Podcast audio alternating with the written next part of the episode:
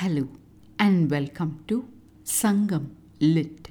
This is Nandini Karki, and in this episode, we perceive the riches in a king's country as depicted in Sangam literary work Purananuru 61, penned about the Chola king Ilavandigai Palli Tunjiya Nalakkilli Chechenni by the poet Yerichalur Madalan Madurai Komaranar Set in the category of Vagai Thinai or King's Victory, the verse describes the state of the king's enemies and proteges.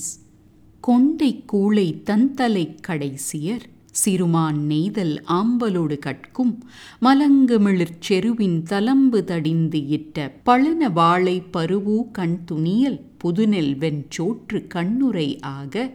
விழாப்புடை மருங்கு விசிப்ப மாந்தி need கதிர் களனி சூடு தடுமாறும் வன்கை வினைஞர் புன்தலைச் சிறாஅர் தெங்குபடு வியன்பழம் முனையின் தந்தையர் குறைக்கண் நெடும்போர் ஏறி விசைத்து எழுந்து செங்கோல் பெண்ணை பழம் தொட முயலும் வைகள் யானர் நல்நாட்டு பொருணன் இயக்கு விளங்கு தடக்கை இயல்தேர் சென்னி. சிலைதார் அகலம் மலைக்குணர் உளர் எனின் தாம் அறிகுவர் தமக்கு உறுதி யாம் அவன் எழுவுருள் திணித்தோள் வலு இன்று மலைந்தோர் வாழக் கண்டென்றும் இளமே தாழாது திருந்து அடி பொருந்த வல்லோர் வருந்த காண்டல் அதனினும் இளமே A long song that celebrates the land of this Chola king Chenni, who was the son of King Nalankilli. The poet's words can be translated as follows. Farming women wearing their hair in a bun adorned with cool leaves weed out the little favored blue lotus and white lilies in the farm fields where eels leap about. And here the sluices chop up scabbard fish in the field's waters. Pouring these fleshy pieces of fish atop cooked white rice from new paddy, farmers eat so much that their ribs stick out. In the fields, they look around in confusion, wondering where to place their harvest of long sheets of grain. Such is the state of these farm workers with strong hands.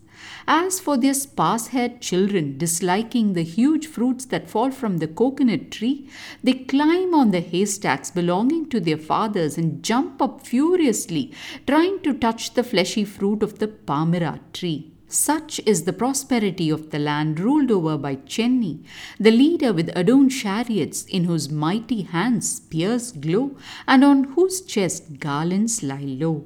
If there are those who intend to oppose him, they should know what will become of them. I have never seen those who oppose his strong shoulders akin to a fortress live another day. More than that, I have never seen those who bend low and seek his protection without any hesitation live in a state of worry. Time to delve into the nuances of this verse. To describe the king's domain, the poet starts by painting a portrait of not royal women, but women working in the fields.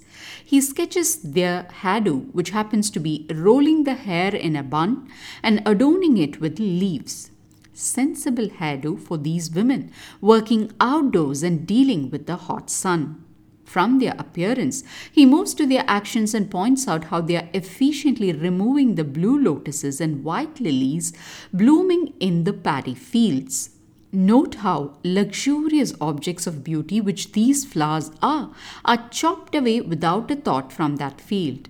The lens moves from the flower stalks being cut down to the waters that abound in the field, and as if it were a lake or a river, fish like eel and scabbard fish abound. When the scabbard fish passes through the sluices, it gets chopped up, and these are gathered by the farm workers. Going home, they cook fresh white rice and relish these fleshy fish with mounds of rice. So much so that their bellies expand and ribs stick out. It made me smile to think that this poet is talking about pot bellies 2000 years ago. But not surprising, as that's the gift of an agricultural way of food and life. Returning, next we see these farmers scratching their heads, wondering where to place the copious collection of grain sheets from their fields. And nearby, the farmers' young children, not satisfied with coconut fruits that fall from the trees, seem to want only the palmyra fruit growing above, and so they climb on haystacks and start jumping up to reach those tall trees. While these may seem like mere scenes from an agricultural farm, if one observes closely, it's an account of a land of plenty. Women who are known to seek out flowers are casting them aside as unwanted in a field of grains. Next, farmers eat so much that their bellies extend out, and there is so much grain being harvested that they don't even know where to put it.